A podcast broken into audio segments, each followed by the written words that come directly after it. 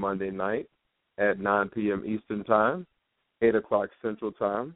We'd like to let all of our listeners know that here on the Butterfly Evolution Show, we don't want you to just sit back, but we hope that you'll jump in and engage in our healthy conversations.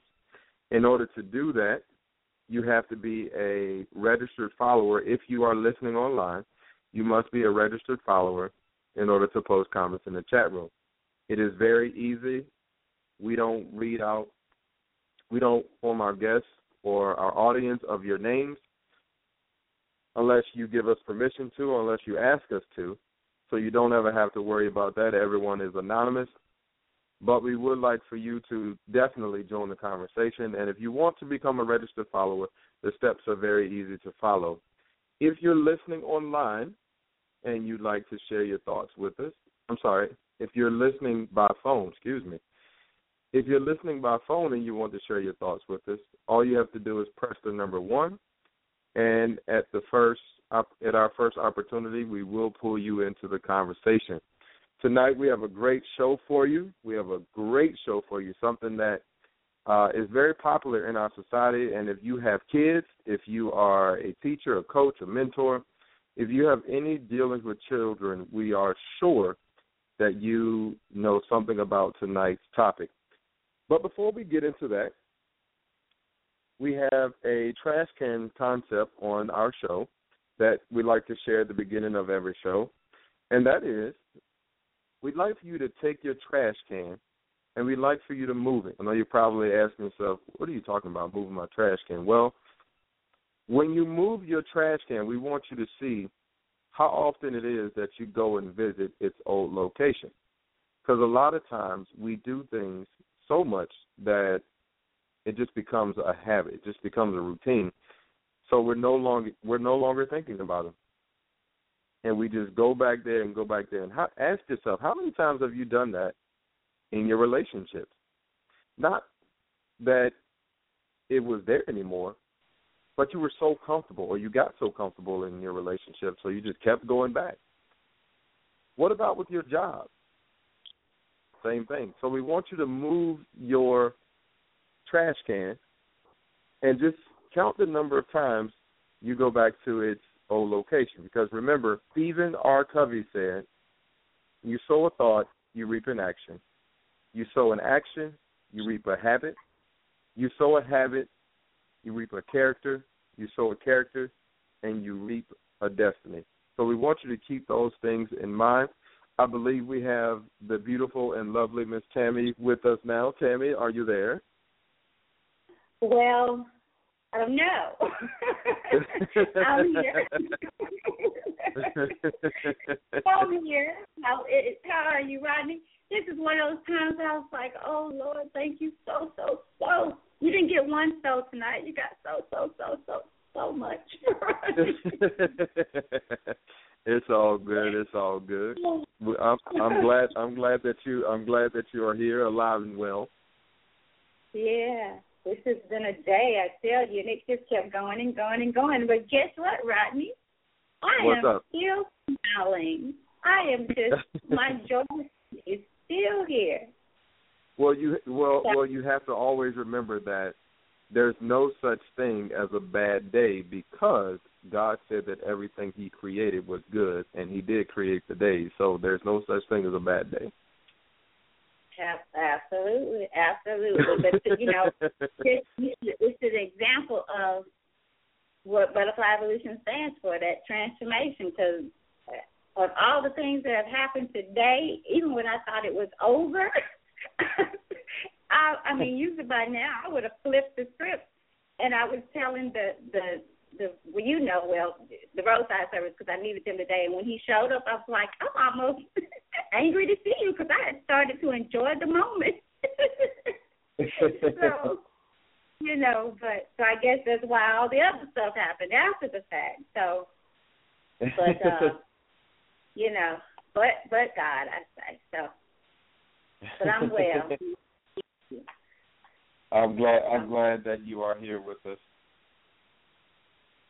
So, well, thank you so much, and again, thank you for just pulling in because I know you had your. We all have so much going on, and I guess this should be an example for our listeners to just, if I may use this as another opportunity, push on, just push on, continue to push on, even in the midst of things. Keep your joy, keep your sanity. Um, I guess keep the end in mind, and, and you have to know what your end is, what you, what you want your end to be, so that you always know which direction to take. And you're part of this show and, and listening, you know, it, it's that positive end. It's that taking charge and taking responsibility and accountability for where you are, but more importantly, where you want to go. So I, I just I stayed in control today, and and that was that's just I'm just thankful. So I'm thankful for even the car breaking down. So I'm uh, uh, if you if you're okay with it, Tammy. Um, so I uh, I learned a a uh, a successful um, uh, I don't know what to, what to even call it, uh, but I, I'll say a successful um, or or a great success tip. Maybe I should say it that way. A great success tip over the weekend. Um, so if you if you're okay with it, I'll share it. Oh, go go ahead, go ahead, please. All right, so um, so I published my first book, Tired of Being Black, um, three years ago, and um, so I created a Facebook page almost three years ago now, about two and a half years ago. But anyway, I created a Facebook page uh, for the book, and I ended up uh, changing the name of the page um, few uh several months ago, maybe over the over last summer or something. And um you know, my page was just kind of sitting there from time to time I was posting um but what I did last Thursday was I I did a blog and then I uh, posted the blog on my Jordan Literature Facebook page, and then I sponsored the page. I paid only twenty dollars to uh, to sponsor the page. But as I was doing it, I learned that you can expand your audience, and it doesn't cost hardly anything. Um, you can expand it so that it reaches people in other countries.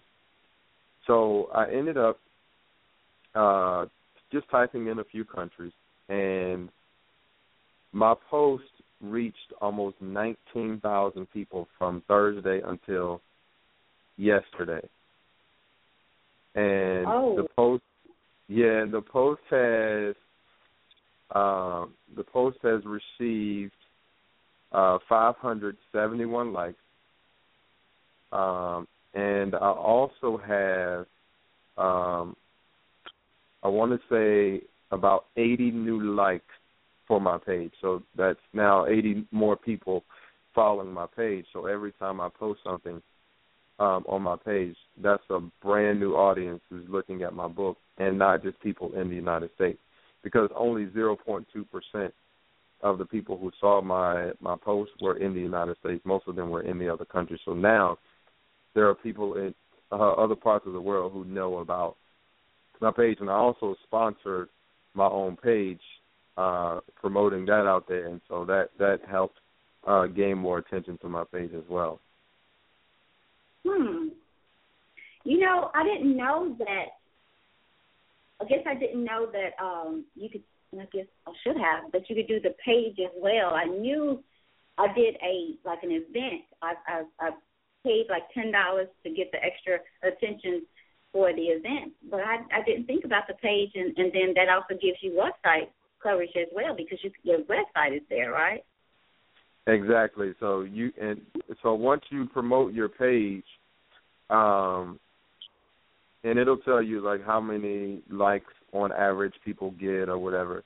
But once you promote your page, the people who like your page, they can see everything that's on your page. So after um, I stopped at the uh, the promotion yesterday, I went ahead since all of those people were fresh. I went ahead and posted uh, the Amazon link for my book.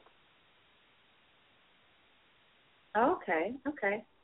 Okay. Yeah. So I uh, so I, I I said, you know what?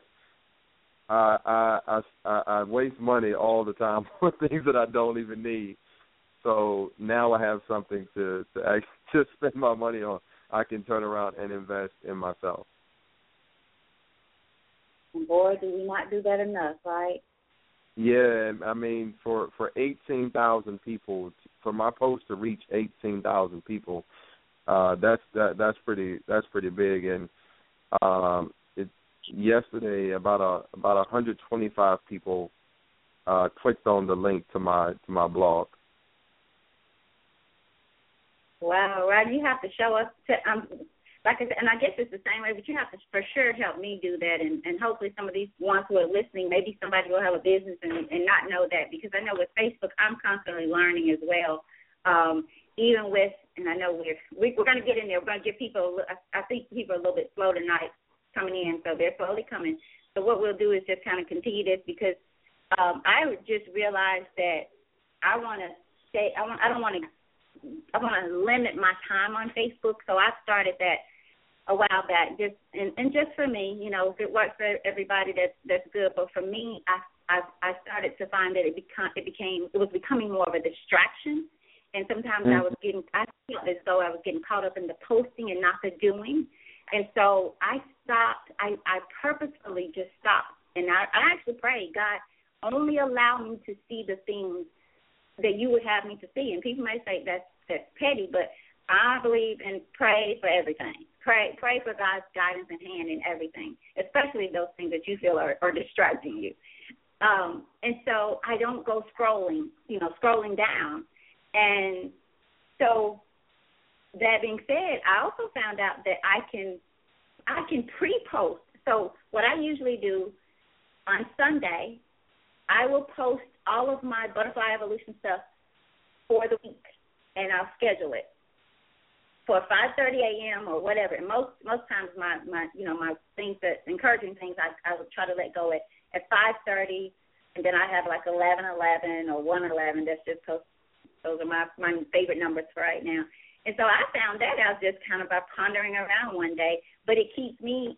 I can still do what I need to do and want to do, but then I don't have to be get on there to do that. And so that helped because you know, it kind of helped me stay off, stay off more. So that's another little thing. So maybe one night we need to we need to fish and get all these little these little things and put together and do a show on that because Facebook can if we don't if you're not careful, um, even with the ADHD stuff, as I was studying for that, Rodney, one of the things uh, it came up about social media and things like that, what it's doing to the kids as well, and even us as adults, because one of the articles talked about ADHD uh, for adults as well. And it was even saying that you should limit um, your time on Facebook. For instance, say if you're working, work.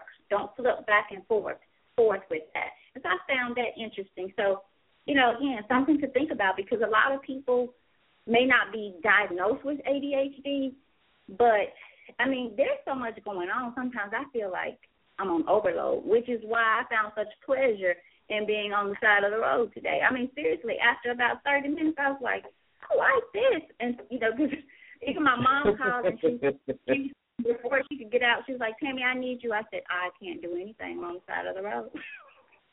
so I just, it started to be pleasure.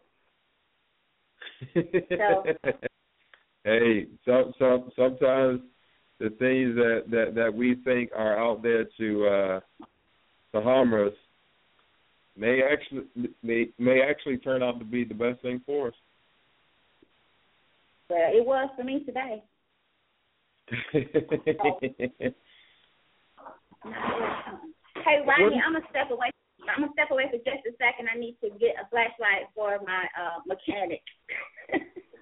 Oh, no problem. Uh, I'm, I'm gonna I'm gonna just go ahead and kind of jump into this a little bit.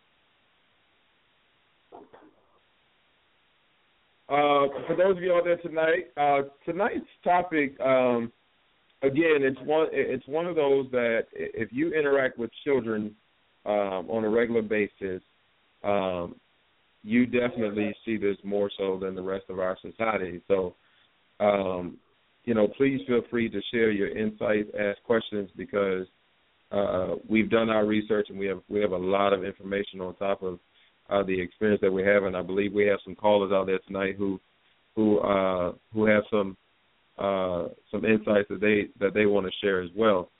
Uh, but in case you don't know, um, so Ritalin is uh, the most common uh, the most commonly prescribed uh, medicine or drug uh, for ADHD, which is attention deficit hyperactivity disorder. Um, and right now, there are about 6.4 million uh, people on Ritalin. 75% of those prescribed are children. Uh, boys receiving Ritalin about four times more than girls. Uh, and just some some things that you may not have known. Ritalin can cause addiction, anxiety, um, and it's kind of been compared to cocaine. Let me back up just a little bit, and um, when it comes to boys being hyper, if you don't have sons, or if you're not, eh, or if you're not a teacher, never been a boy, please understand that boys are just hyper. Period. I see boys getting in trouble all the time at school and it's not because they're doing bad things. It's because uh, most of the time, I'm not going to say that they're never doing bad things. I um, I've seen boys do doing bad things, um, but a lot of times, um, I would say at least eighty percent of the time, they're doing silly things. They're doing immature things.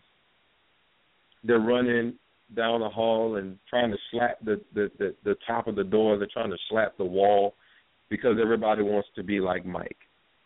Um, or boys are sitting in class, they're trying to impress girls, so they're they're just being immature. They want to be the class clown.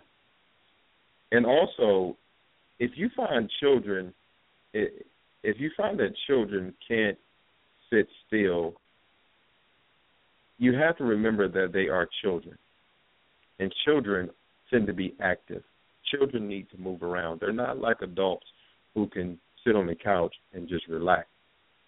Children have a lot of energy and they need to they need to get that energy out. So please don't don't mistake the two. We need I think that we need to stop confusing bad behavior with immature behavior, with hyper behavior because there's a difference children getting into fights that's bad behavior. Boys running up and slapping the wall, that's nothing. And when it comes to things like Ritalin, Ritalin is something that has been around for years. Uh, for those of you out there older than I am, um, I don't know, you know, how long, but I know even when I was a child coming up, Ritalin was out there, and but but it wasn't as common as it is now. ADHD is something that isn't you know it, it has become more popular over the years. It wasn't like that uh, when I was growing up, um, you know. But now it just seems like you know if, if children, you know, if we if we tell them sit down and they won't sit down, then we say they have ADHD. We want to rush them to a doctor. But is eh, but but is is ADHD the issue, and is Ritalin the solution? That's our questions. Those are our questions for you tonight.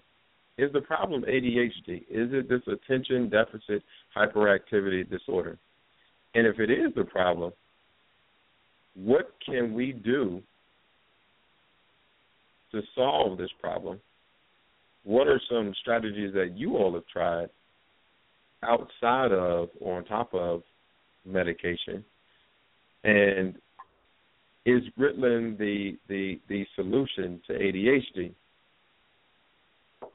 Tammy, are you hey, there? Rob, I am. This, is Tammy, and I want to go back. Um, I, I like that you started out with with even the boys. It, it made me think of um, our conversation last week after attending the um, workshop, the Ruby Payne workshop, and, and I had the opportunity, thankfully, last year to to complete a session on getting ahead and just getting by world because my my my plans are to become a facilitator for that program, and so a few weeks ago I went to and I, I shared this with you, and it kind of it was so wonderful because it's like somebody trying to understand not just good behavior, bad behavior, but even to the point, and there, it was about more than children for sure. It's about generational poverty, the mindset of generational poverty.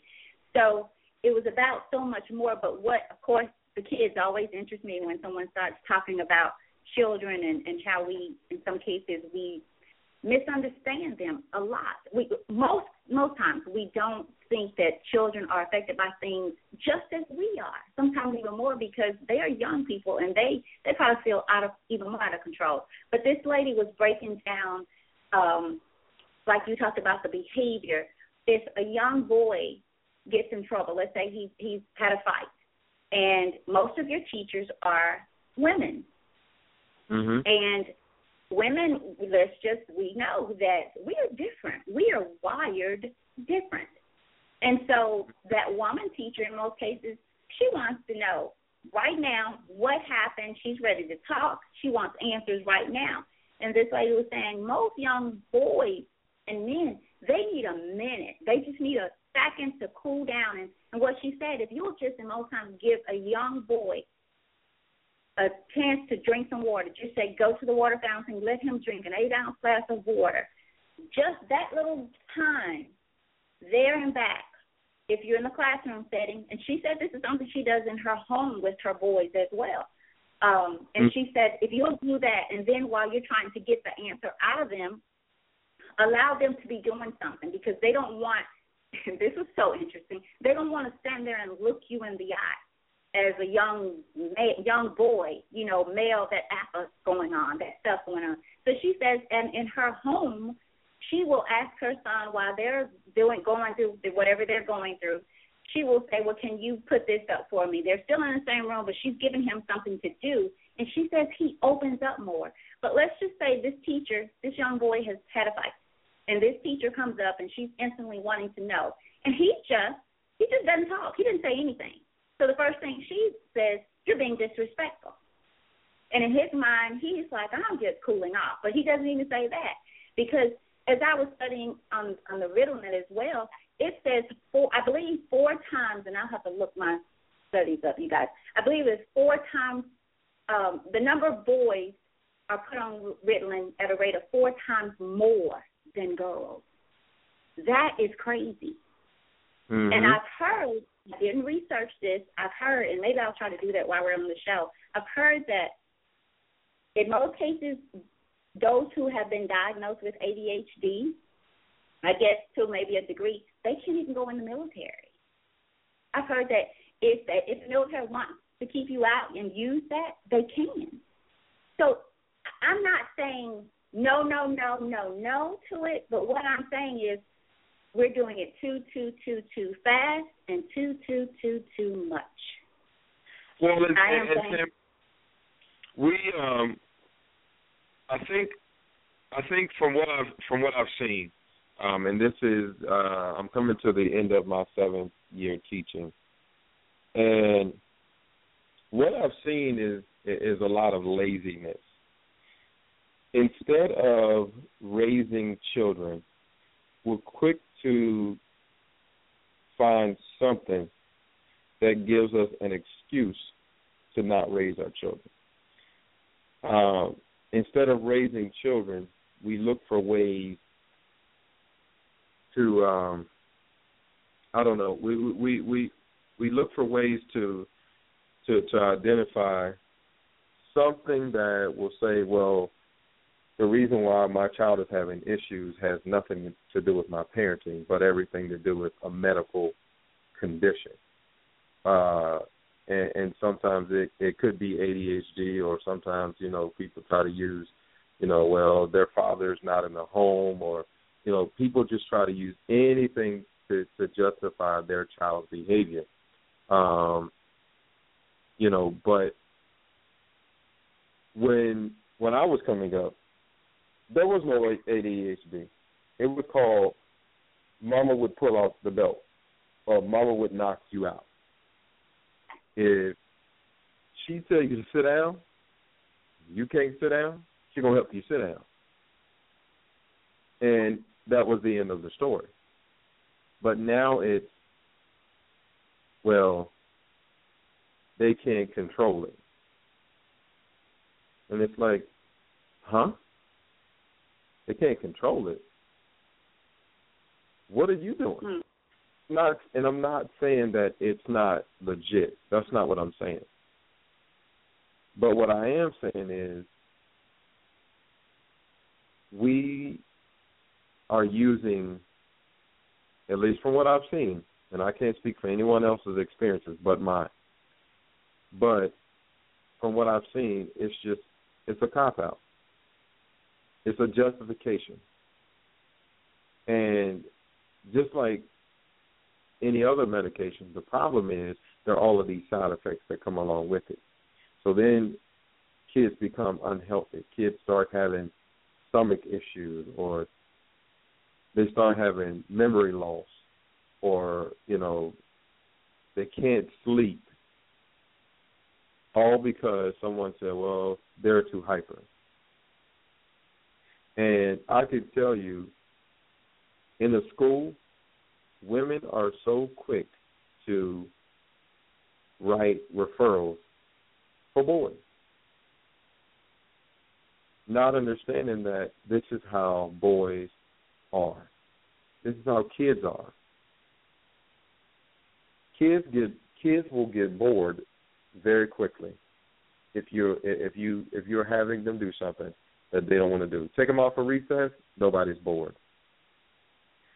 Take them, uh, let them play video games. Nobody's bored. Let them watch cartoons on TV. Nobody's bored. Well, that goes along with the bathroom, sharpening pencils, and all of this other stuff. When you when you keep kids active, when you allow them to move around, when you keep them engaged, all of a sudden nobody has to go to the bathroom.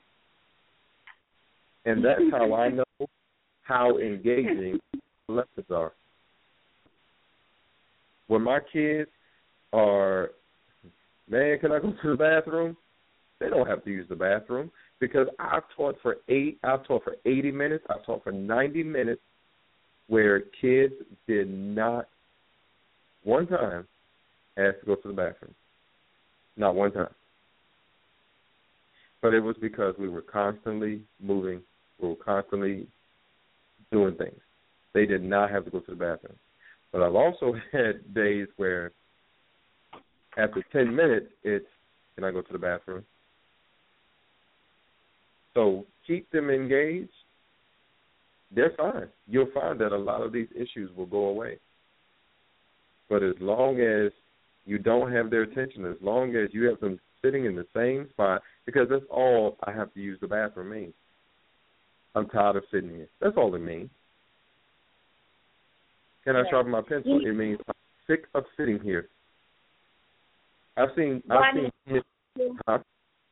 Some schools say, even some schools here now, there are the private schools, and and as we talk about this part of it, parents, ask yourself, or just kind of think about how much time that you had outside as a child, based on how much your children today get to go outside and play. I was talking to a client today, and she was asking about tonight's topic. And when I told her, she started to explain a little bit about her husband, a little bit about her life.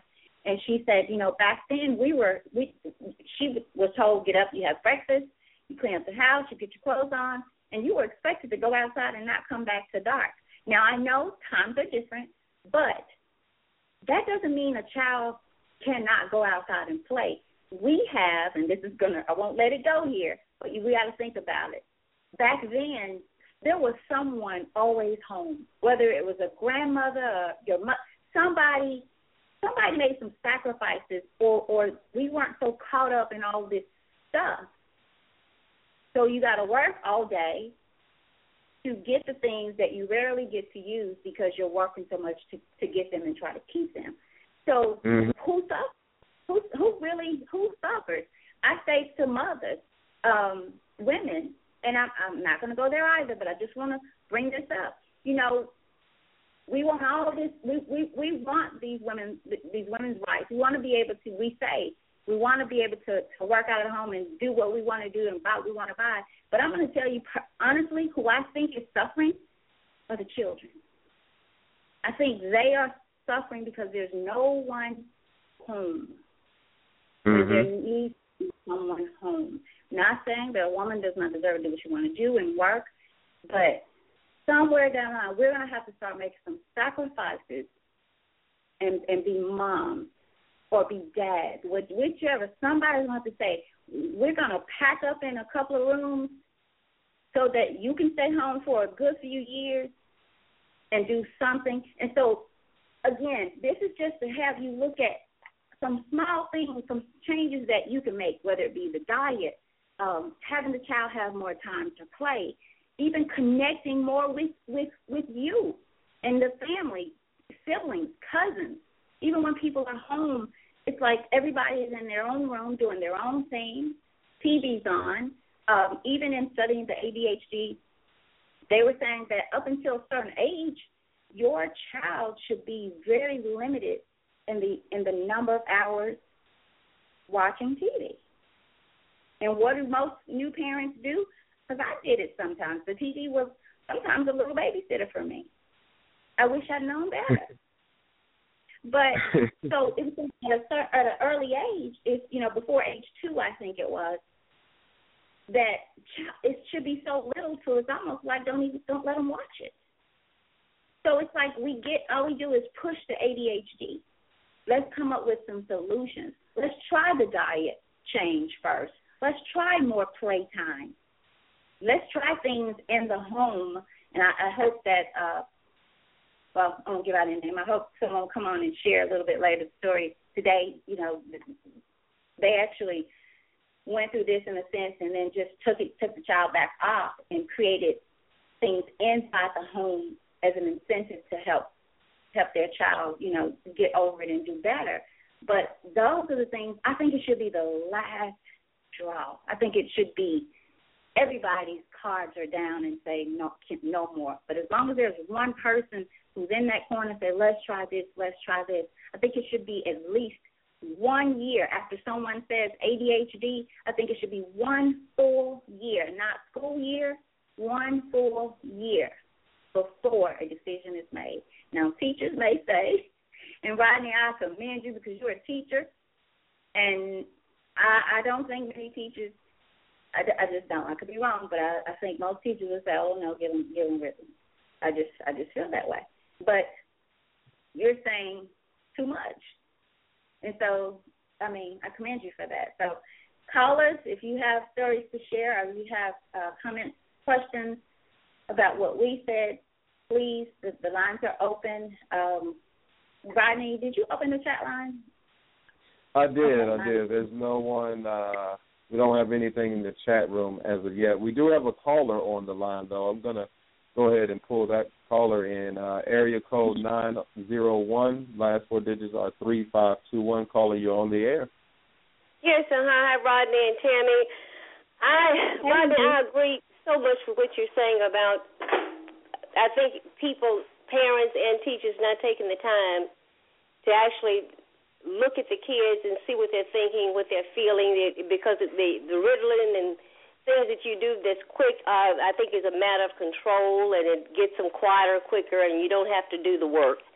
And one of the things that I had, uh, one of the experiences I had, my daughter, who's now in her 40s, they had just started with the Ritalin, and she was one of these. She's in second grade, and she was one of these kids who were quote hyperactive uh, she was under the table and she was doing this and she wouldn't be still and it was I was getting notes every day and I had to call and do all of this and I was working too.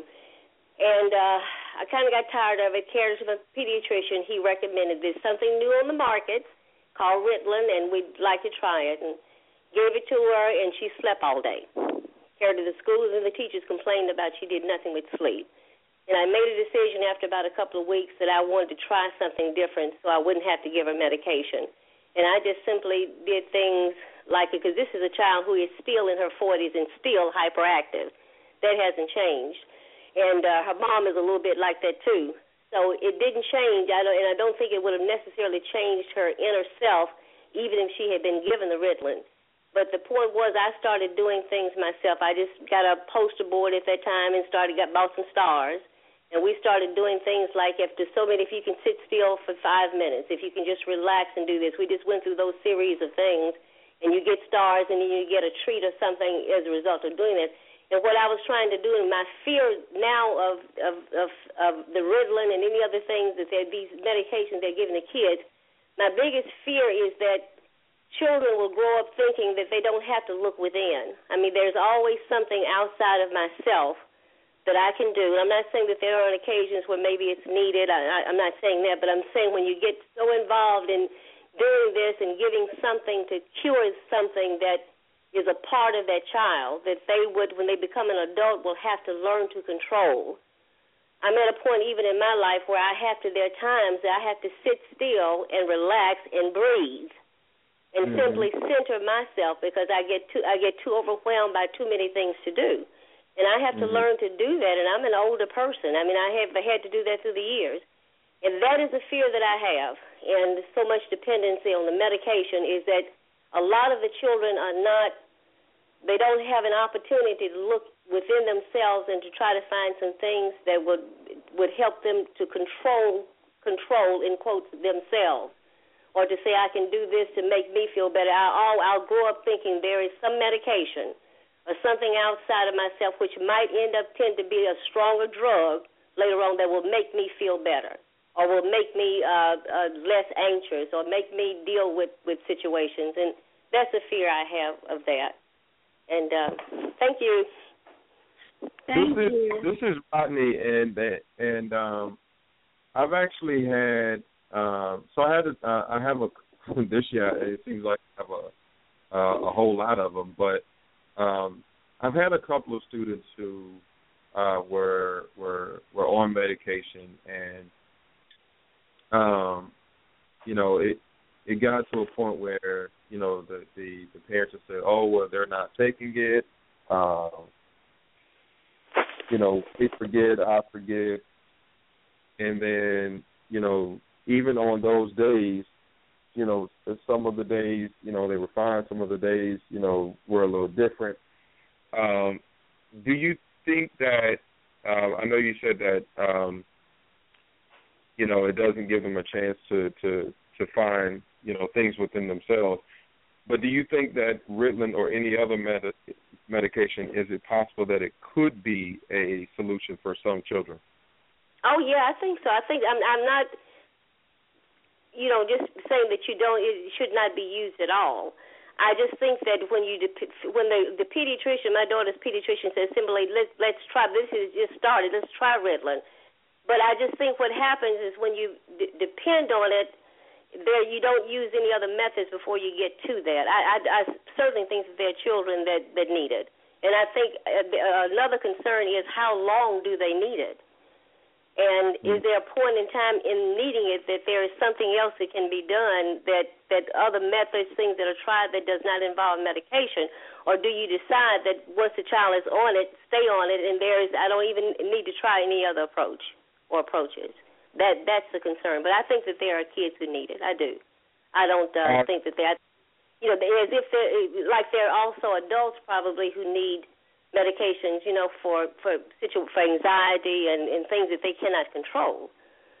Mm-hmm. Um, I, I think that's true too. I just, you know, but I think there are a number of, of children as well as maybe uh, uh, adults who maybe wouldn't need as much of it or would need would, would need it if other approaches could be used.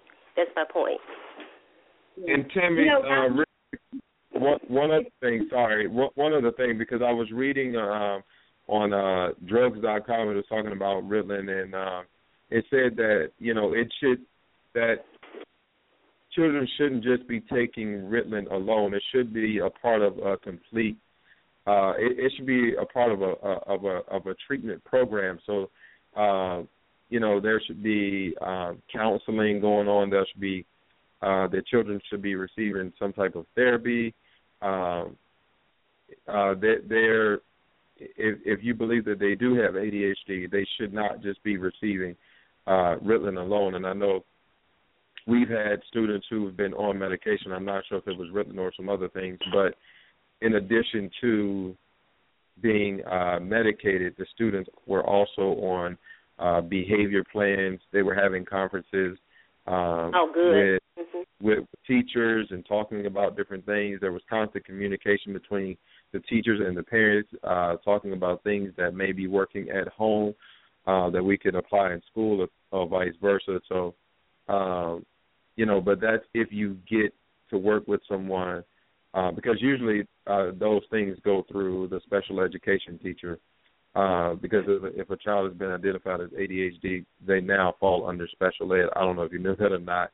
Uh, I did not which, know that. Mm-hmm. I mean, yeah, Rodney, Rodney, this is Tammy. I want, I'm, I'm, that's exactly where I wanted to go. And most of most most children who are diagnosed, we already talked about the boys, but as it as it comes to race, more black males are on Ritalin, and that means that more black males are labeled as special ed, which which totally changes on a, on on the platform, totally changes a lot of things.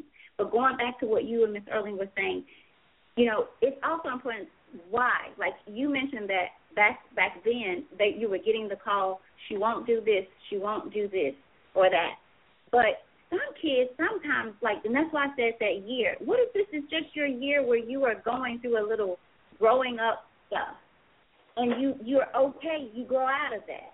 And so it's gonna take patience for everyone Otherwise, we're going to end up. And what I was seeing with the kids that we were giving little into, which was a, just a significant number, you would see kids who are alive, um, talkative. Um, Good morning, Miss Miller. Da da da. Then they would turn into zombies, and nothing prescribed to a child should make them turn into zombies. Mm-hmm. I, I would rather tell that child 24 times, sit down, than have, have a child sit and I see that child as likely. Absolutely. some of the symptoms, you know, it says easily distracted, does not follow directions or finish tasks, does not appear to be listening when someone is speaking, does not pay attention and make careless mistakes, is forgetful about daily activities, has problems organizing daily tasks, avoids or dislikes activities that require sitting still or a sustained effort, often loses things, including personal items, has a tendency to daydream. When I put that quote out there, you know, back in the day, the child daydreams off, it was called daydreaming, and now it's called ADHD. So, what if a child, how many times does a child have to do this, and and before a teacher says, "Oh, you have ADHD"? Cause I got that call about Brandon, and I, I mean, I left work, and I, I, no, you will not. No, you will not. We never did it. We never did it. So if he has ADHD, then I am the riddle, and I am the solution, and that's just how I look. So I like Sterling said because I because I had never thought about that. I mean, if you're if you're quick to to jump to medication or you know the, the these other methods, then uh, the, these children are going to become adults someday, and they're going to be out on their own. And if all they know is, well, I'll go to a doctor and they'll prescribe something, then for things like ADHD, they won't learn. They won't learn uh, other uh, other ways to cope with, you know, being hyper, um, you know they they won't know how to cope with with with, with all of that energy, and so you know that just raises a, a number of problems when it comes to uh, employment, when it comes to uh, higher education, military, trade. I mean, it, it just creates so many problems for you later on in life.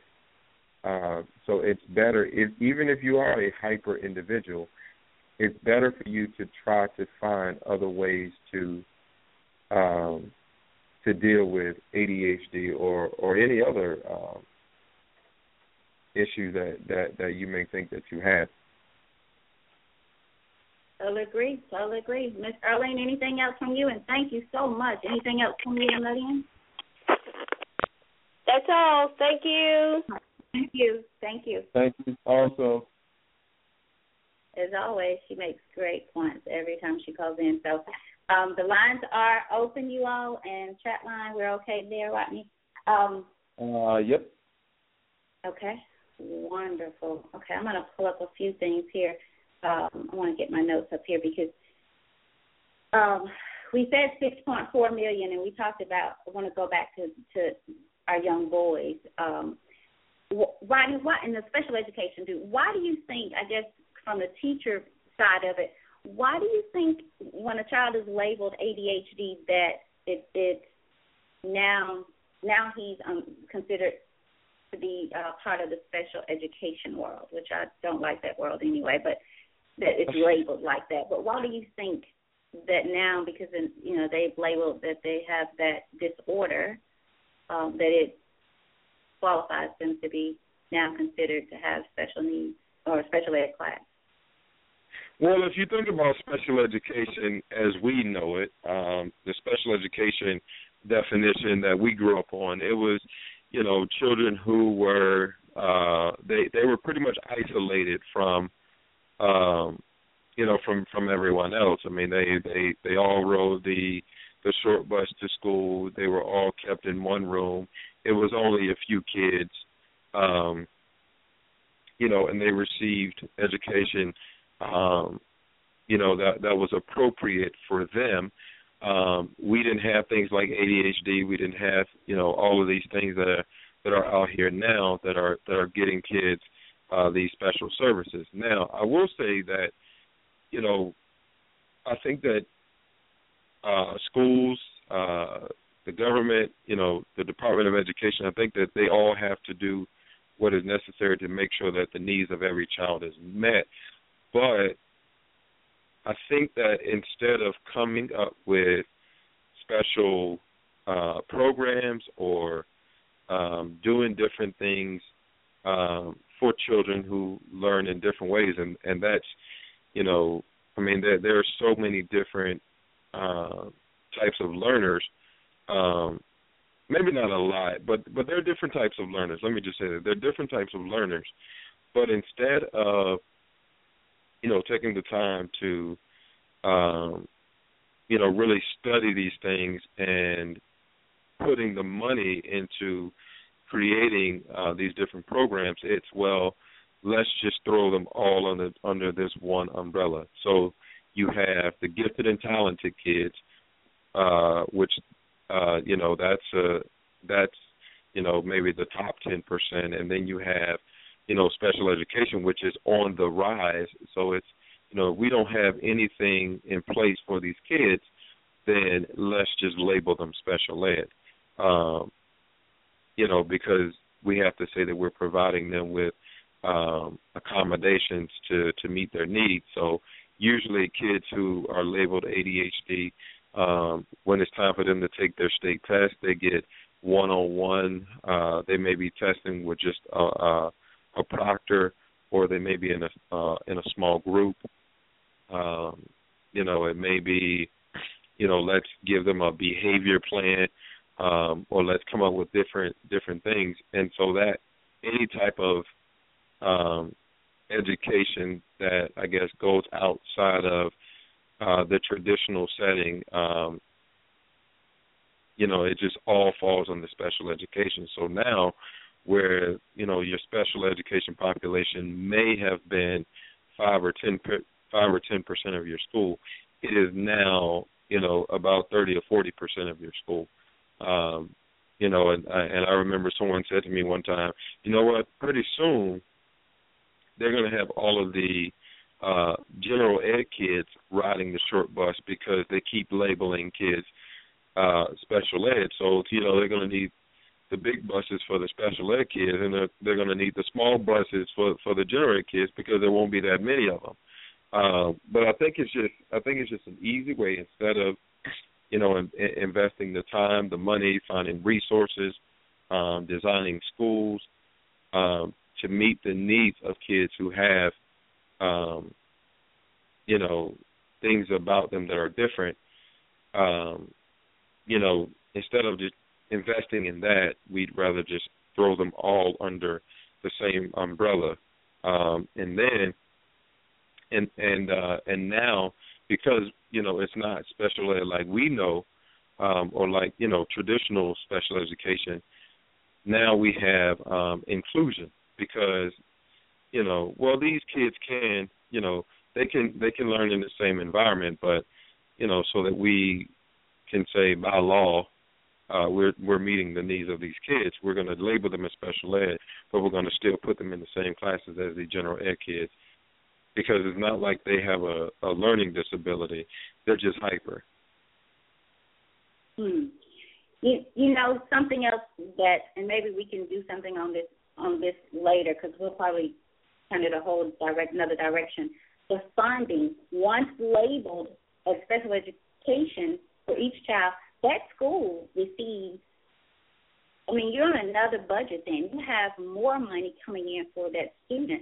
Many parents have no idea because once once that happens, this opens up the door for many things and, and, and I've I've been in some schools where parents were not told that because your child is labeled special education and, and we received this this amount of funding, um, even with free and lunch, you know, free free lunch and things like that, still re- opens up another door. But it's kind of like that. So sometimes the school does not share that information, and if a parent does not know to ask, and then also, to me, that that that, that gives more of an incentive to label more, and then for parents, and I don't know if this is still the case, but this in some cases, it's also considered considered disability.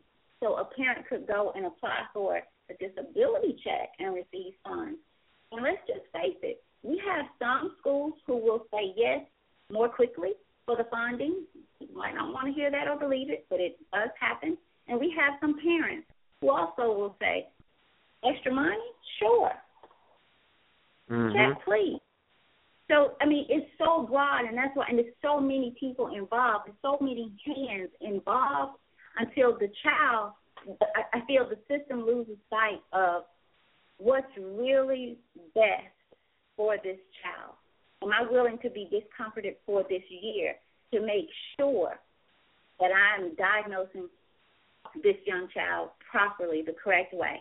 And that being said, I want to talk a little bit about about how um, they go about. I want to go back a little bit because right now I think when you read exactly what it is, we didn't have as many people um, on the line. But would you just for one more time just kind of tell what what it, what what ADH is considered as, and then I want to talk about how um, how it's diagnosed. Absolutely. Um, so ADHD stands for attention deficit hyperactivity disorder, and um, basically, um, when uh, when the child is considered uh, too hyper, um, the process begins. I know, um, and I didn't mention this earlier, but um, if a parent is trying to, um, you know, see see if their child has ADHD, um, the process, part of the process is we have to fill out um, a survey. Uh, they bring a, a, a form from the doctor. It's about a hundred and I don't know, thirty, hundred, fifty items on this survey that has all types of questions. Um, and, and it's part of the process for the child becoming uh, ADHD. It asks you about their about their activity, um, about their moods, about their behaviors, um, different things, um, and as about academics, um, just a host of things. And so, uh, you know, they're, they're because they're trying to determine, you know, is the child not sitting down because they're refusing to sit down, or is it because there's something going on in their brain that's making them uh, you know, uh, be be extremely energetic? Is you know, is it do they have control over um, this hyperactivity? Okay. And then some of the I want to I've given a few uh, things a little bit early, and I'm gonna go back over those in just a second because I want to talk about the. Let me give you some of the, the causes, and this again is just from research. I don't I don't know if I agree with all of this, Children with ADHD have less activity um, in areas of the brain that control attention. They may also have imbalances in the in brain chemicals called neutro new, Lord help me with this word neurotransmitters. It's unclear what causes these um, irregularities, but ADHD runs in families. It says so. Many experts believe genetics also play a role but how they diagnose it, Rodney just talked a little bit about it. Um, no test that that can detect ADHD. Instead, like Rodney said, the doctors rely on the patient's uh, responses to questions, their family's description, and, and their behavior problems. In addition to that, the school assessment as well.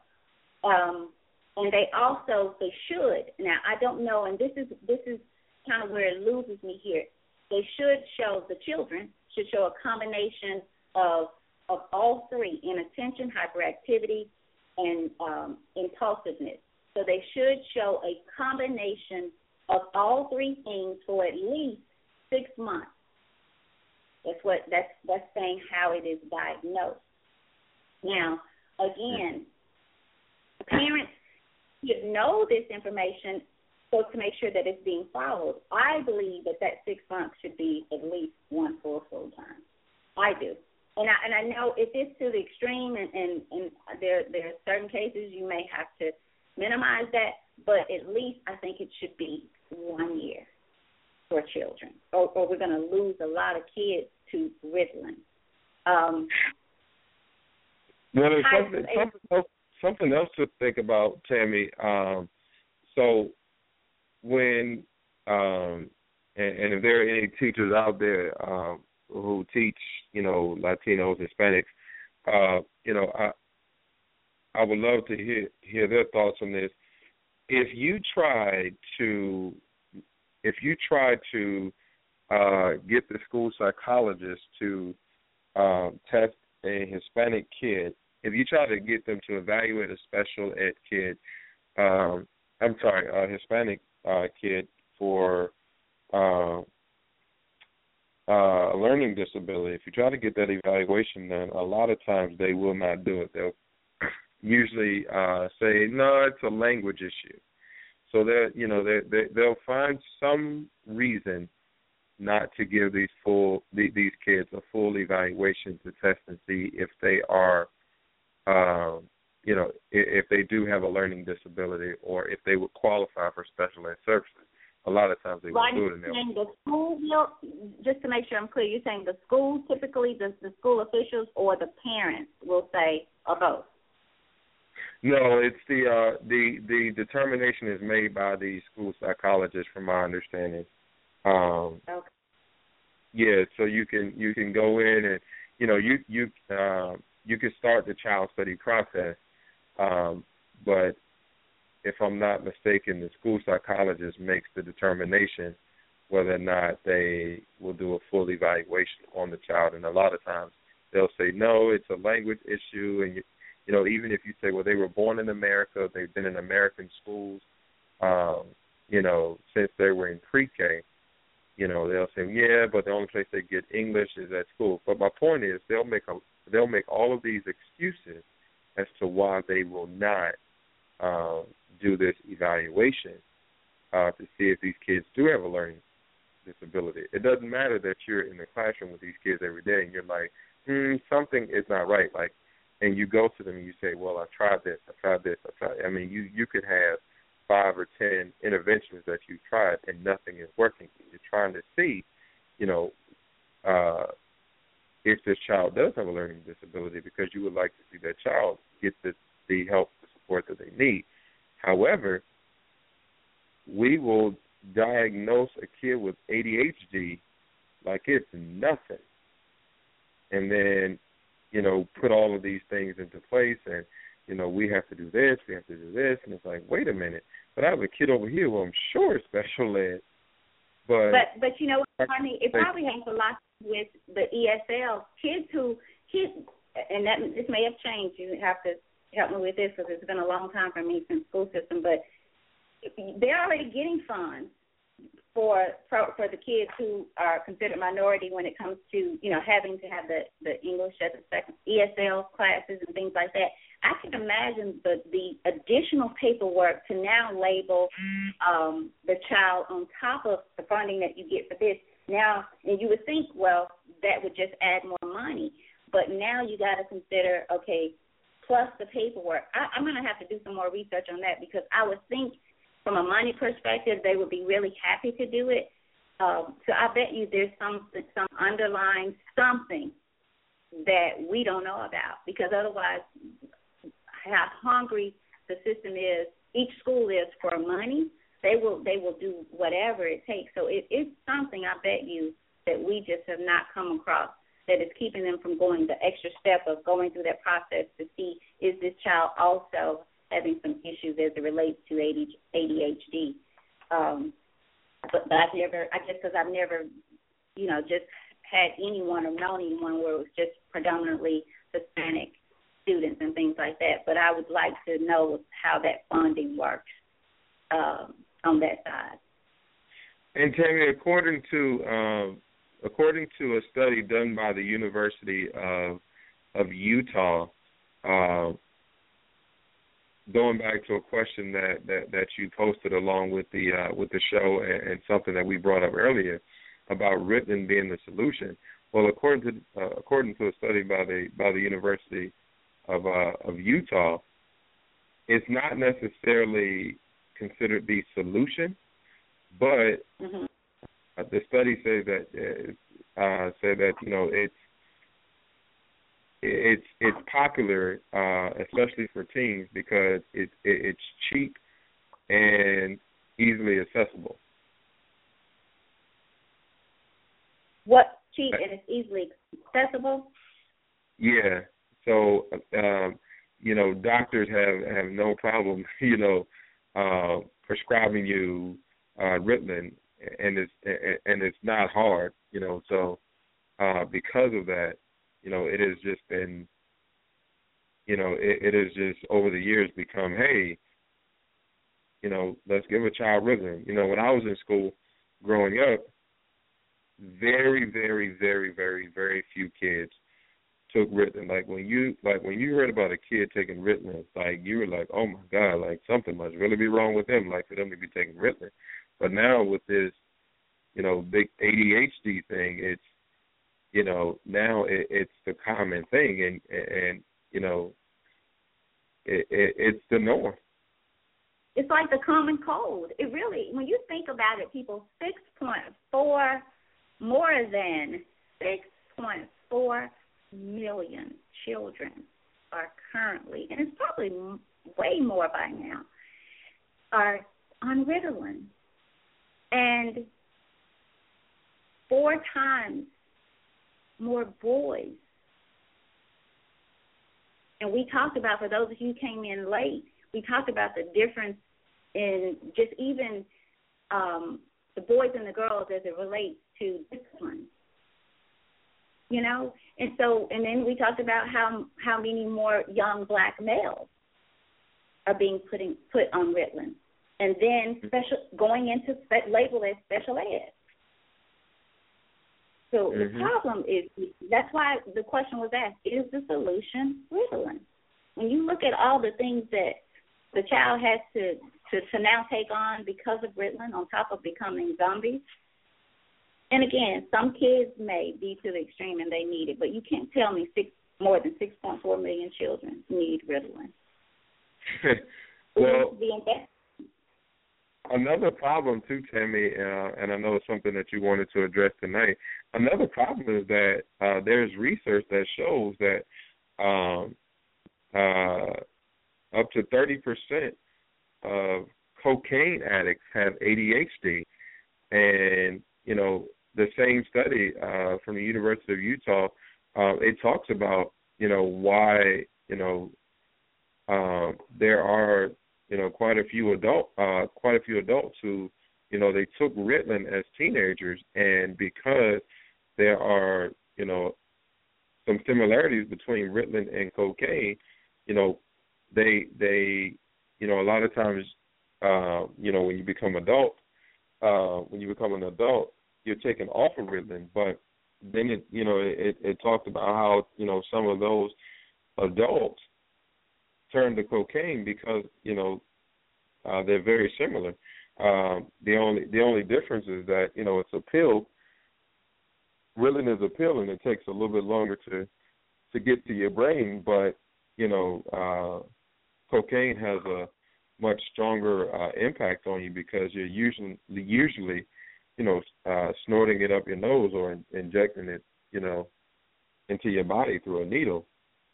So that that's another potential. I mean, I don't think everyone who who who takes Ritalin, um, and I haven't found any, anything that says, you know, that everyone who takes Ritalin is, is you know, turning to cocaine. But there are there are some who do you know that's what this this what I guess led me to this particular. We had someone else scheduled for tonight because we were doing the you know honoring leading women and women, and she had something come up with her daughter and could not be on tonight. So I had received an article, and I think Bo copied you in on it. One of our listeners sent uh, Rodney and I an article, um, recent article, where they were comparing Ritalin to cocaine.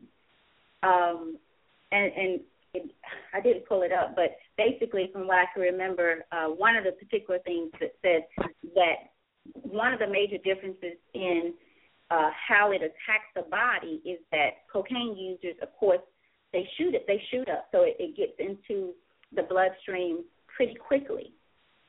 To where with kids taking the pills, and, and as you heard our last caller, she said that they put her daughter on a very mild dosage. It was supposed to be the mildest and uh, her daughter just slept for two weeks. She said that's all she did was just slept. And so that's insane. But if she had not stopped it, I could see the school just allowing it to go on. So what the calls went from the child won't sit down to now she's sleeping all day. So where is the in between? There has to be other solutions. There has to hmm. be again diet, television, are we letting? I'd like to read. Uh, I posted out there, and I believe it was earlier today. Uh, the symptoms. I'm going to try to get back to it. I know we're flipping back and forth here. I haven't even finished the other part I wanted to share, but uh, symptoms of the ADHD, and it was comparing it to, you know, childhood signs and symptoms. Daydreams has a hard time paying attention, has trouble listening to what's being said to her or him, is easily distracted from tasks and, and play, doesn't follow through on obeying instructions, is disorganized, loses important things, forget things, doesn't want to do things that require ongoing mental effort, has trouble understanding inform, uh, information quickly and accurately, so has trouble understanding information quickly and accurately, can't wait for things, has trouble taking turns or standing in line, acts without thinking, can't control emotions, interrupts others.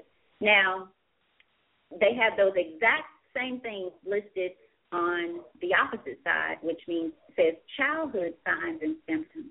However, I want to go back to one more article that I just posted, and I purposefully waited to post this one. Ritalin, so much easier than parenting. And the post that I just posted, maybe about 15, 20 minutes. Ritalin, so much easier than parenting because as I read off some of those things, I'm reminded of young people that I see in the grocery store with their parents or out and about, and the parent has to say something over again, or you take your child to church and they won't sit down. They no does not mean no. And so it also has to start parents at home because how a child ends up in fifth grade, I'm not saying that there are not exceptions to the rule because there all there there always is. But as I read off those lists of things children are allowed to do, I mean, if your child at a toddler age knows to to sneak somewhere and look around the corner to see if you're looking because they know that you've said no a couple of times.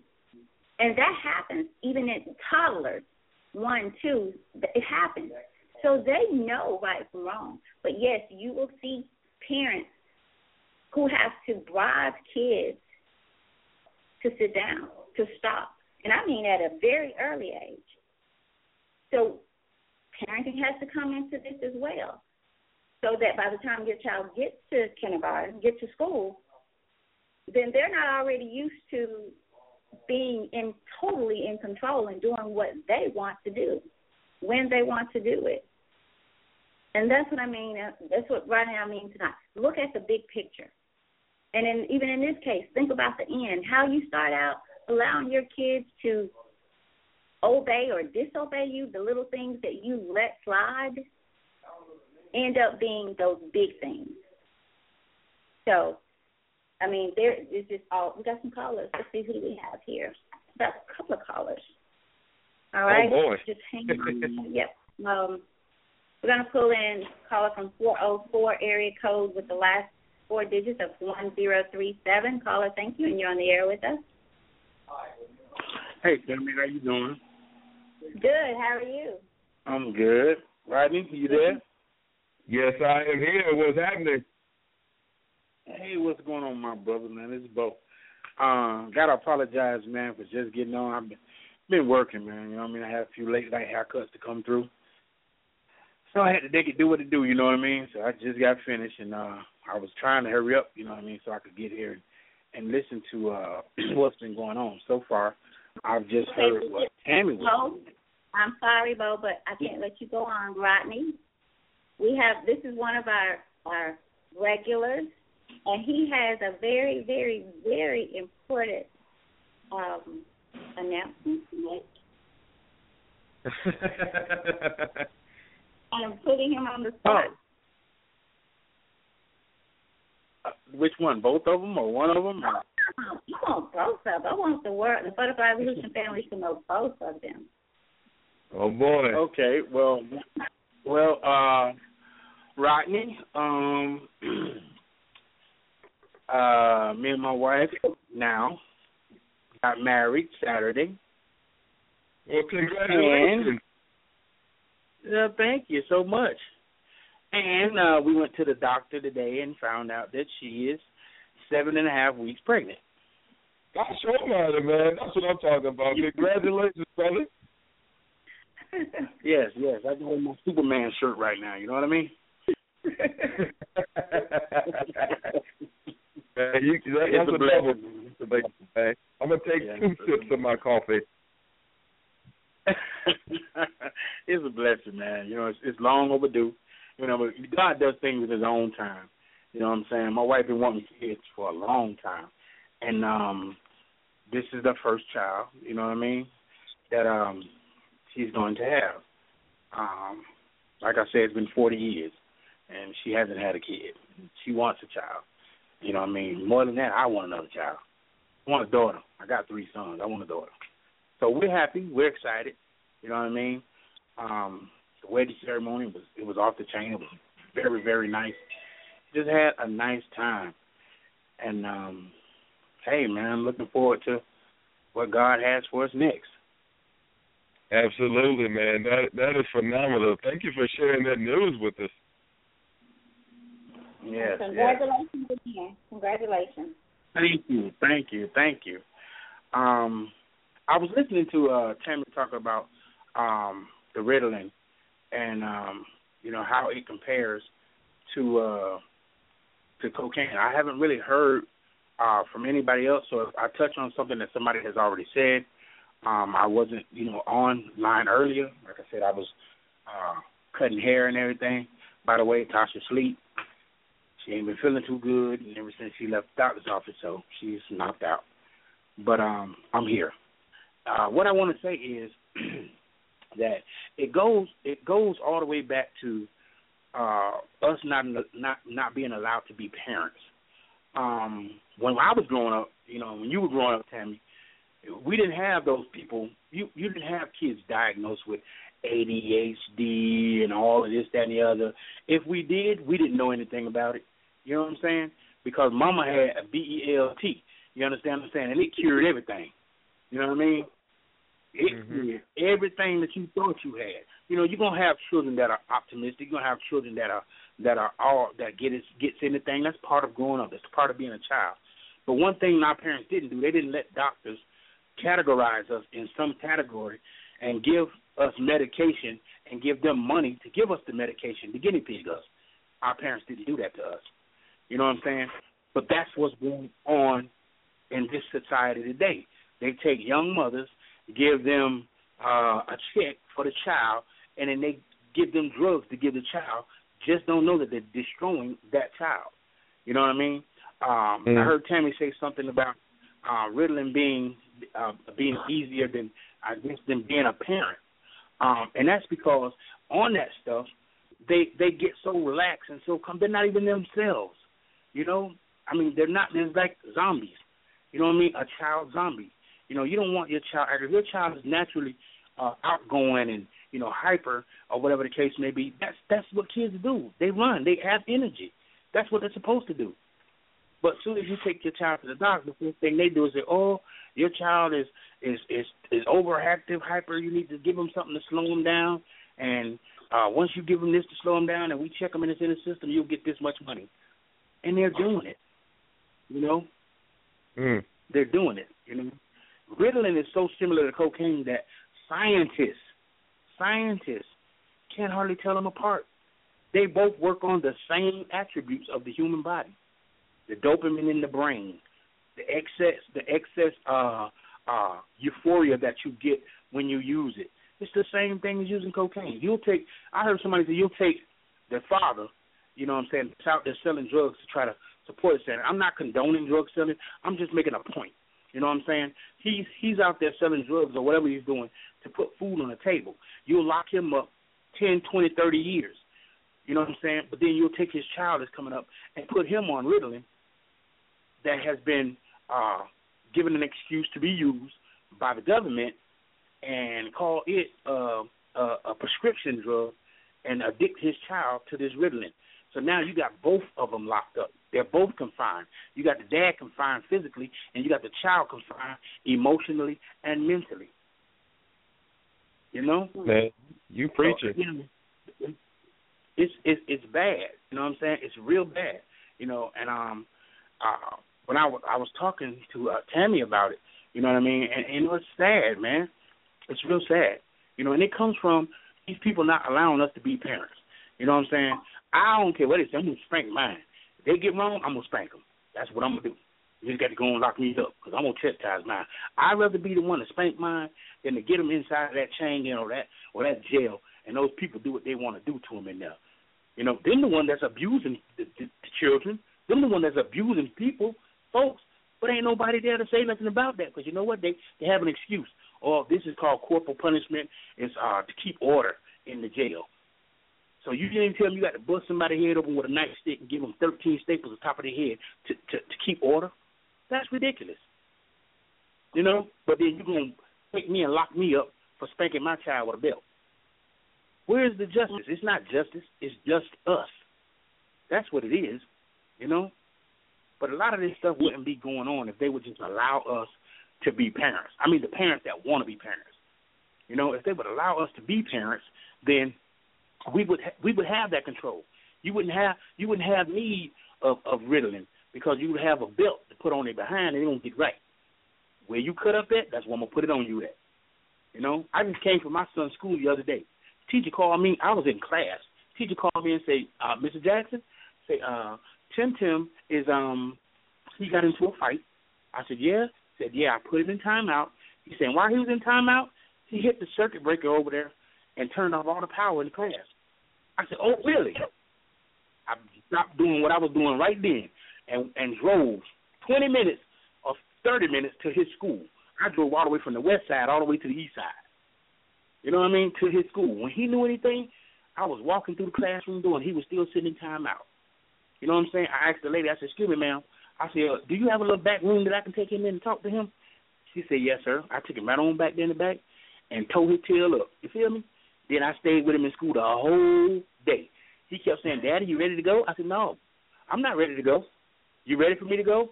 He said, Yeah. I said, Well, I'll leave when when you know how to act right. When you start acting right, that's when I'll leave. And I'm gonna be out here every time you put up, I'm coming. And every time I come, you're gonna get what I just gave you. You understand? It hurt him to his heart that his classmates heard him get a whooping. I don't care about all that because I know what will happen to him if he if he doesn't get what the understanding that that I didn't get. I know what's going to happen to him in the long run, and I don't want that to happen to my child. You see what I'm saying? So I'd rather be the one to to to to, to put it on him, and then then him go somewhere and they put it on him and, and abuse him. You know, and that don't love him. I love him.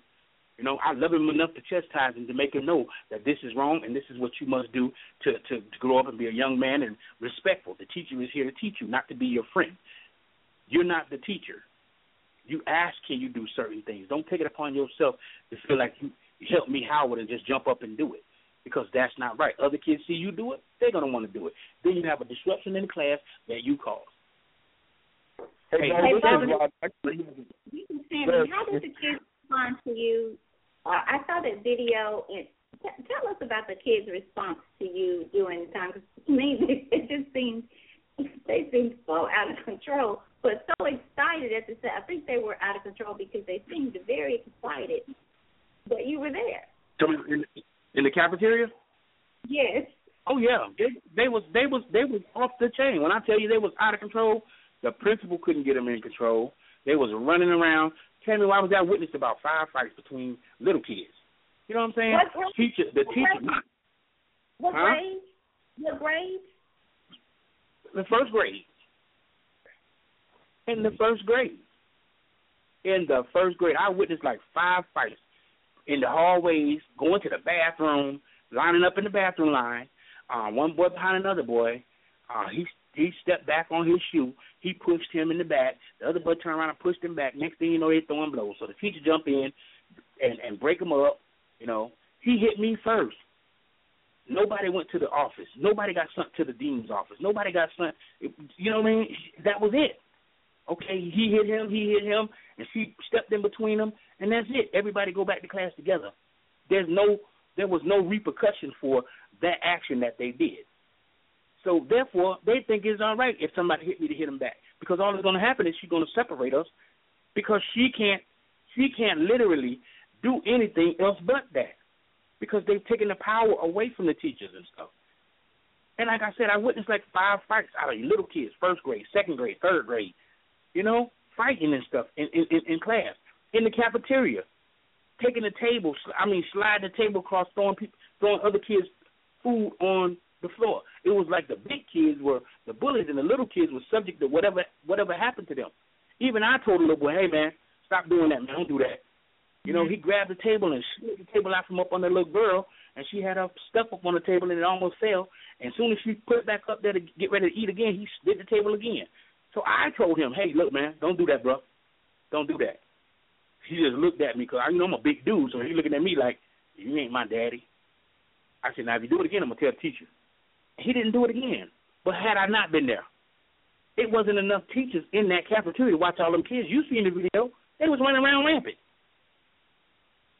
And but this is what's going on. You know, I was just there that day, but every day it's like this. I, you know, from what I'm told by my friends, you know, there's no control of the children because they're scared of the laws and things that govern because if some, if you touch my child, I'm gonna sue you, I'm gonna put you in jail, I'm gonna this, that and the other blah blah squad. So therefore the children are just going there, they're allowing them to do anything they want to do and if they don't want to learn, fine, they don't need to learn. They're not gonna want to learn mm-hmm. anything. So school has turned into a babysitter really. That's what it is. It's not a place of just learning anymore. It's a, a place to dump your kids off for a few hours so you can do whatever it is that you got to do, and then you pick them up you know what I mean? Or, t- or send them to aftercare, and you know, at the end of the day, they come home and it starts the whole cycle over again. You send them off to that's not school, it's daycare. Send them off to daycare again. Somebody to watch my babysitter to watch my kids, But don't spank them. Don't put your hands on them. I don't do that. I don't care what they do wrong. You know your child bad at home, so you know he's gonna be bad in school. You know. So I, I mean I don't know what to say. Man the solution? What's the solution? What do you think? So you saying the parents, the parents have to take back the control of parenting? That that parents need to take back the control. We need to get together as a society, man, and get on these laws that that govern us from being parents, restrict us from from from from spanking our children. These laws that they don't stack up against us and they're locking us up for spanking our children, but they ain't locking themselves up for spanking them. You know what I'm saying? We need to fight against that. You know, we're the people that make the laws. We're the ones who put them in power. You know, if we all stand up, man, come together and unite, you know, and become a voice to say, look, this is what I want to do to raise my child, and show that that that works. You had way less problems with teenagers, way less problems with, with with people in prisons and jails back in the day. But see, the thing is, that's what they want. They want the kids in jail. They want the kids to not get raised right so that they commit crimes and this, that, and the other. Because you know what? Prison and jail is a, is is a corporation right now. You understand what I'm saying? And and and I, I found out through research that every time you plead guilty, that that that the people up there in um in uh in New York that run the uh, Wall Street, oh, they can take your name over to the bank and get a loan off of you as soon as you plead guilty to any felony. Why? Because nine times out of ten, if you got a felony on your record, you're not going to work, so it's going to subject you to do wrong. You see, when you do wrong, that means you're going to be you're going to be going in and out of the system, you know, and you're going to be going in and out of the system until you get caught in a snare till you can't get out of the system. But it's a win-win situation. So now that you got a felony, I can take your name and go to the bank and say, "Hey, he has a felony. Let me get twenty-five thousand dollars on him. Borrow from the bank." and give them your your records and stuff, and you could get they get loans off of you. You're a commodity. So it's a business now. So yeah, we're going to stop you from hitting your kids so that they can get into trouble and go to jail and prison because that's that's what we want them at. Because we're going to charge the government three hundred and sixty dollars a day, which you don't get no three hundred and sixty dollars or nothing every day. I mean, you you can't eat enough toothpaste, soap, or toilet paper to, to be three hundred and sixty dollars a day. But that's what they give the state to house you. Mm. So it's a numbers game. So we don't want them to have control. We want them to be out of control so that we can keep doing what we're doing to them. So mm. the answer is we need to unite, man, and fight that. Take back what they've taken from us. They've taken so much, and now you've taken the the authority that we have over our children. So what are we to do? But you want to kill them every time they turn around, every time you bend a corner and don't get down day. Oh, it looked well, like you had a gun. You didn't see me. Bo, this is Tammy. I want everybody to know that if if if the police comes and tells you as a parent that you cannot whoop your child, make sure that you use your religious rights. Tell them that your Bible says that you can. And close your door. I mean, really, really, seriously, I'm not joking. I'm I'm I'm laughing, but I'm so serious about that. Show them right in the Bible where your, belief allows you to tan that tail. and you know what, Tony, you're right. Adrian Peterson. And that's that on it. No, but Tony's right. Tell is right though. And and and in you got to look at it like this. When I was in prison, Rastafarians didn't cut their hair because you know why? It was part of their religion. But they couldn't mingle with the people who were in, in population because they had dreadlocks all the way down to their knees and feet and stuff. But the state couldn't make them cut their hair because it was their religion. But you know what they had to do? They had to go to the judge and get an order saying that I'm a Rastafarian, I don't get haircuts. That's what they had to do in prison to keep their hair. Now, I can see what Tammy is saying. The police come look. I'm religious. You know what I'm saying? My Bible tells me if I spare the rod, I spoil the child. So I'm following the the laws of the Bible. Exactly. I understand what Tammy says. Exactly. You, you can fight exactly. that. But in fact, that's your religious belief. So you can fight that. She just made a good point. I've never looked at it that way, but now that she said it, you know that is your religious right. That's your preference. Just like the Mormons have their religious right, and they be marrying three and four people, that nothing be done about that. Tammy made a good point. That's something that maybe we could use to to induct into this thing to get control back of our kids. I think the yeah. I, I think, and this is Rodney, and this is Rodney. Uh, I think that the problem uh, with, with with this topic, um, along with so many other things, is that people are either not informed or people are misinformed. So my question, uh, Bo and Tammy, is what do we need to do? Because you know, the, um, again, a lot a lot of these things, uh, the impacts of Ritalin, uh, you know, ADHD uh, diagnosis, a lot of things uh, that come along with with these things, people are unaware of. So what do we need to do specifically get the word out there because before we can fight people have to be educated people have to know what's going on so what do we need to do in order to educate people to get the word out um, in addition to doing you know a show like this oh, okay wow. um, you can go both Um, okay okay uh, right now i want to say i want to say this um, you know, you made a point also. Um, how do we get this message across? Um, you know, I've always been, you know, been a fan of you can lead a horse to water, but you can't make him drink. You know, so if we do put the messages out there, you know, Facebook, Twitter, Instagram, um, if we do, uh, if we do do these type of things, you understand what I'm saying? A person has to motivate themselves. Not knocking that we can't do it because we can and we shall do it, but a person has to be motivated themselves to learn. You know what I'm saying? I can give you all the books in the world, but if you never open them up, what good do they do you?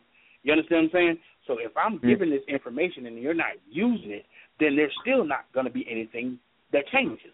You know, the question is, what do we do to make people read into what we're trying to do? That's the big thing because they'll get the information and nobody they won't read it. You know what I'm saying? They'll look at it like we're fighting an uphill battle. You know what I'm saying? And that's it. You know, that's it. They'll they'll see the information, but they won't utilize it. You know, how do we get them to utilize it? You know, you know, like I, like I, like Tammy was saying, and I was saying, you know, that the the, the doctors have come up with a way to to give children drugs and and addict them at an early age, and say, okay, he got ADHD. He ain't no ADHD. He ain't never had none of that. He just a bad ass child, excuse my French, and he need a behind whooping. You know what I'm saying? We had bad children back there when I was growing up, but they got their whooping. They got a whooping from the mailman. They got a whooping from the dude that delivered the milk. They got a whooping from my auntie, your your mama, your auntie, your uncles, the barbershop man. We got a whooping. Anytime we cut up, wherever we cut up, we got a whooping. And then when we got home, them people brought us to our house. We got another whooping. I'm still here. My butt ain't tore off. They didn't kill me. You see what I'm saying? But it taught me respect. You know what I mean? In spite of what I've been through, I still have respect. You know what I mean? And that's mm-hmm. what kids lack today. They lack respect because because they don't know what it is to be punished for the things that they're doing because the parents are scared to be parents. And then the ones that do be parents, they end up in jail or the kids in foster care and this, that and the other because the state uses that foolishness to, to, to do what they do. So my thing is we have to, to, to make the people read, understand, and and be, want to be a part of. That's the big thing because to have the information and don't do nothing with it is still useless. But what can we do to make them understand that this is what we need to do in order to get our, our, our lives back, our children's lives back, that Ritalin off the stage that, and all of that, that being dual diagnosis and all this. What is a dual diagnosis? Is that two people you talking about? Because the last time I, I was one person. I, I, you know what I'm saying? Sometimes I think I'm two people because I feel like I'm that strong. But I ain't nobody never categorized me as dual diagnosis. ain't never been no two of me. But the doctors gibbet something, and then they tell these young mothers, hey, this is what your son have. I'm going to prescribe you this. Along with this prescription, you can take this over here to the Social Security and, and get a check for him. Now they're going to buy two or three hundred dollar weed, seventy five dollar nails, shoes and everything. They're going out on Friday night and they're paying somebody twenty dollars to watch the kid for that night. You know what I mean? Mm. We got to do mm. better. We got to do better, man. It's ridiculous. We got to do better, and the reason why I'm saying that is because I know fifteen or twenty chicks like that. You know what I'm saying? I know fifteen or twenty chicks that does that on a on a weekly basis. That's their business. You know what I'm saying? You know, I, I don't I don't condone it or whatever the case may be. You know what I mean? I know it's wrong. They know it's wrong. But they doing it. I agree so what with do you, This, this is Tammy, um, and I'm just going to piggyback a bit off of what you said because everything you said is, is I could mirror it. I want to add to it. Um, you're right. We can leave them, but we cannot make and drink, and people have, especially parents, because you know, and, and I'm a, I'm I'm gonna go with mom because I'm I'm sorry, I just have no, I have no sympathy, no empathy, no sorrow, nothing for a mama who I feel I have to convince to drink because I would drink for And so I, as your mother, that's that way. Yes, I will. Truly. So I don't know what to say to parents who won't do the same because I can't phone from that. I, I just cannot see where I don't get I also want to help you help you on out doing and getting in trouble. So it goes back to parenting. And I want to ask the parents who whose children are unwilling, how much research did you do before you said yes? how long did it take for you to say yes? What has been ordered to, to seeing in your or children?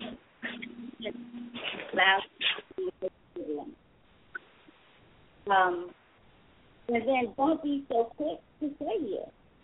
What are the other options before we say yes to the medication? what, what is the diagnosis? How many things are you saying that my child has? So you just can't say yes.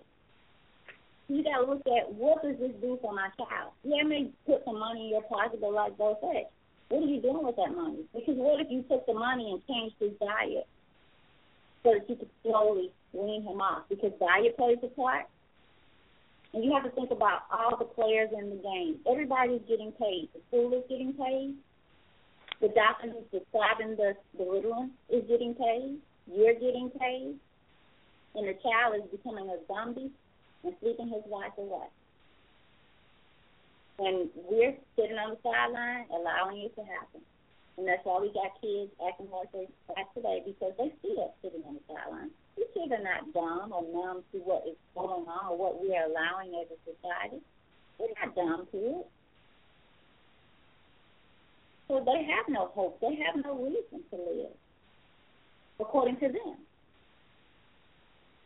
So, and I didn't get nearly out, and I know Rodney, because tonight's just been kind of one of those, today is one of those days, but um, I had quite a bit of stuff, and so maybe we can come back later and maybe.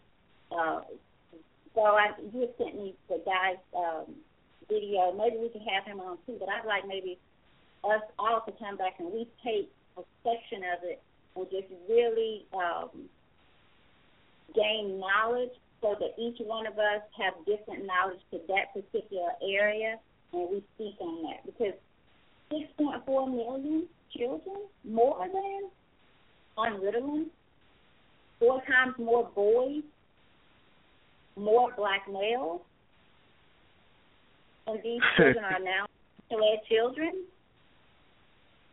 And Bo, you mentioned something about the, the insurance, not just people who commit crimes, but your your your city, your government also has insurance on you. That's why they give you the two hundred fifty dollars, and they keep just two hundred fifty thousand. you know what I'm saying? Exactly. So so much that that we don't know. And and again, I keep saying we're gonna wake up, and our own front door is gonna be chain locked. We'll be locked in because he's giving the government society control. It is because you don't want to work to keep the control yourself. As long as you don't hold someone else accountable, then you're not accountable. Because if you're trying to tell someone else that they should know, that means you must or should know. And it just, it just boils down to people. People just like,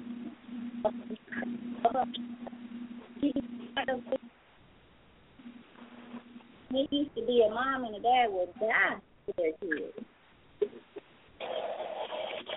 Tammy, your phone is breaking up a little bit. Bo I'm not sure if it's you or Bo, but one of you, your phone is breaking up or something. I was moving about, but that's good. I'm going to check the, the phone lines real quick here. Uh, we're going to go ahead and bring it to a close anyway, because um, I have to run as well. I think that's Bo working or something. So sit down.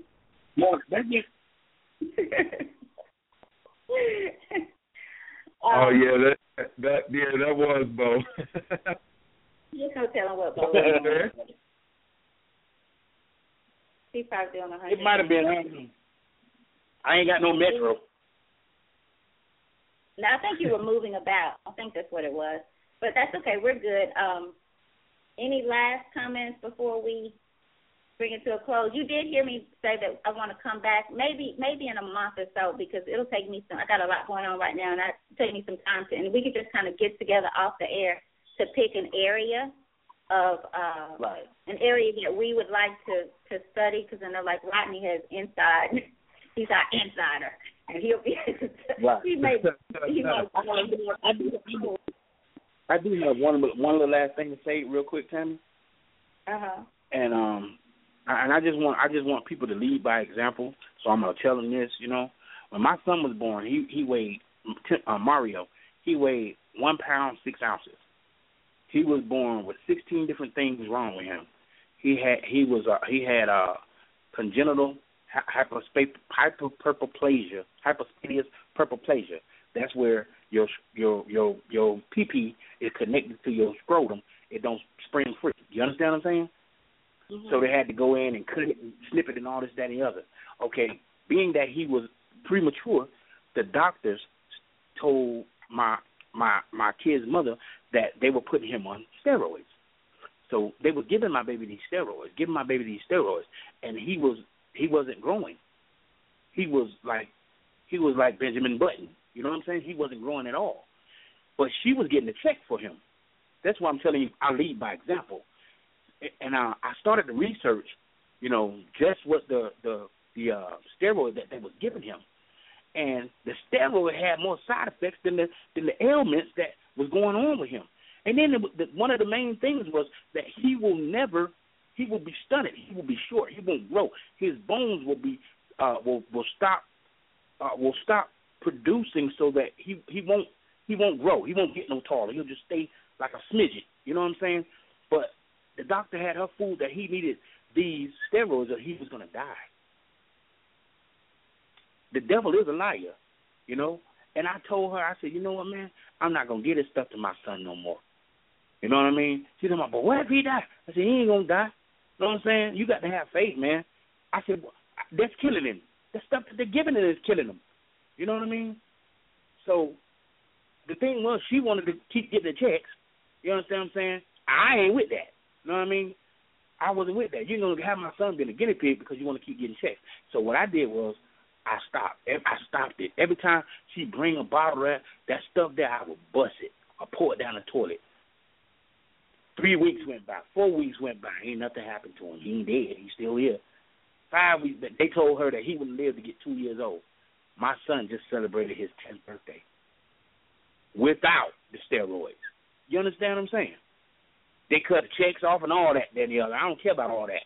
She was mad, but I wasn't. You know what I'm saying? For simple fact, this child is going to be suffering. Now, my son is not suffering. He is growing, you know? Whether he had to have, you know, early childhood development classes and this, that, and the other. Now he's in the fourth grade and he's in honors classes. And it all came from the fact that I, I wouldn't let her continue to let them give him those steroids. That was really hurting him. So my, my, my word is that we that we can we can apply ourselves, man, and just just stop letting them run us. Stop letting them tell us this and believing that this is what it is and doing what they say do, man, and hurting our kids. And I'm, I'm done with that. Thank you, Bobo. You're welcome. all right, so you're in for the next show to come on with us and pick a pick a topic. You know, just pick an area for your expertise. Because I think we'll yes, be able ma'am. to give people information if we do that. Because instead of being all over the place with it. Right. Okay.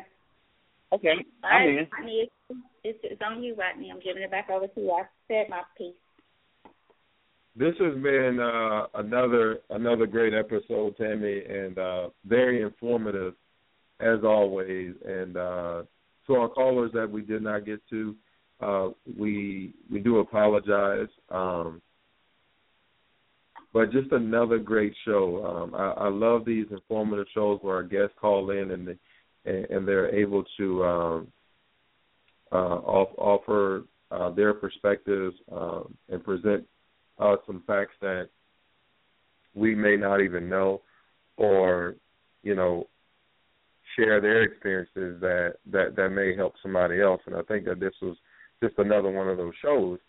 And um, I want to go back to uh, something that Ms. Earlene said as we close out, and that is um,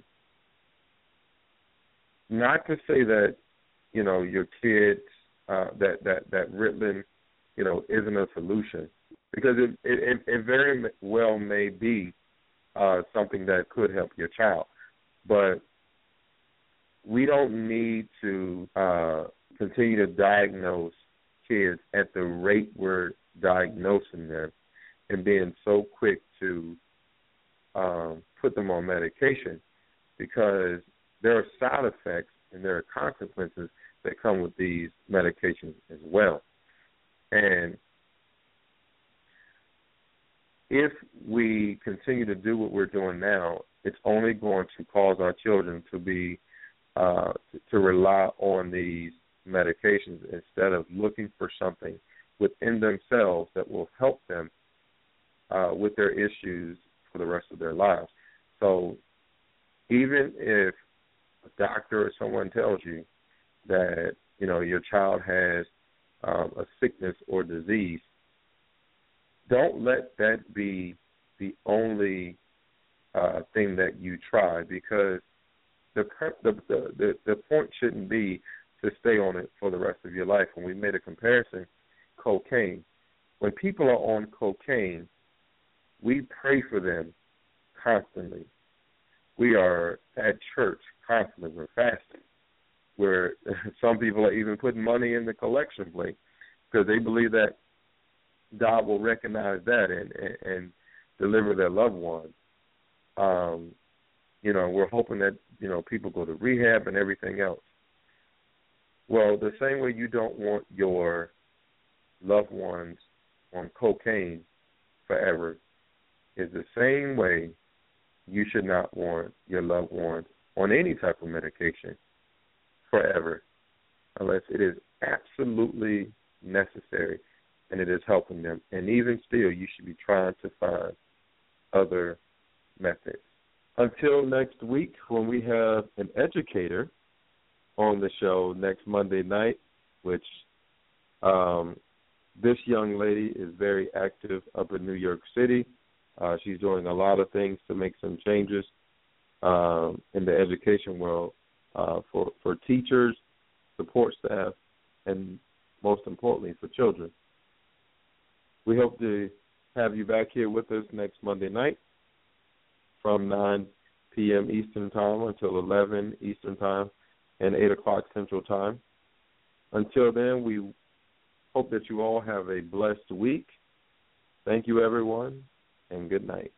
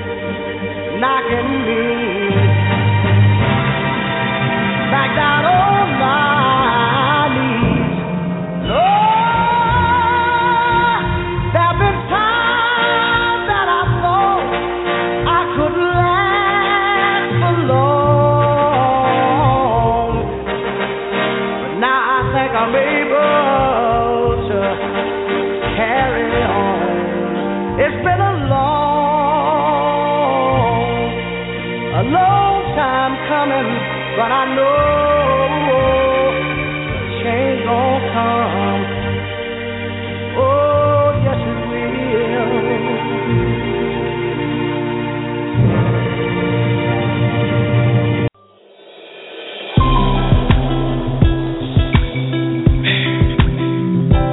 Moment I've been waiting.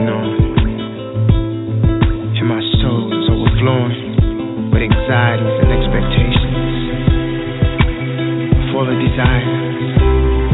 Oh, oh. I just want it so bad. Oh, you know.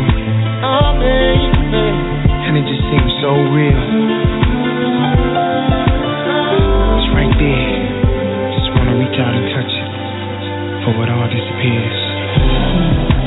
Sometimes it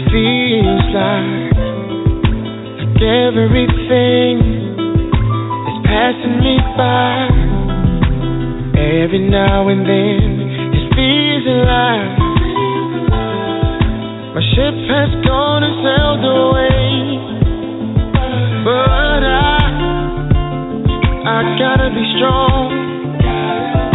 Gotta hold on. It won't be too long. Now the tide is coming. in.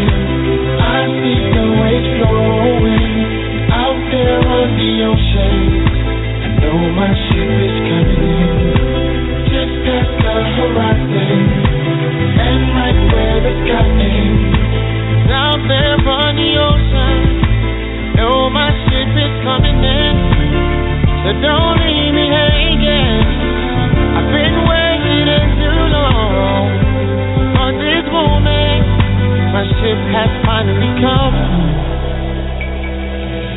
I will travel to the seven.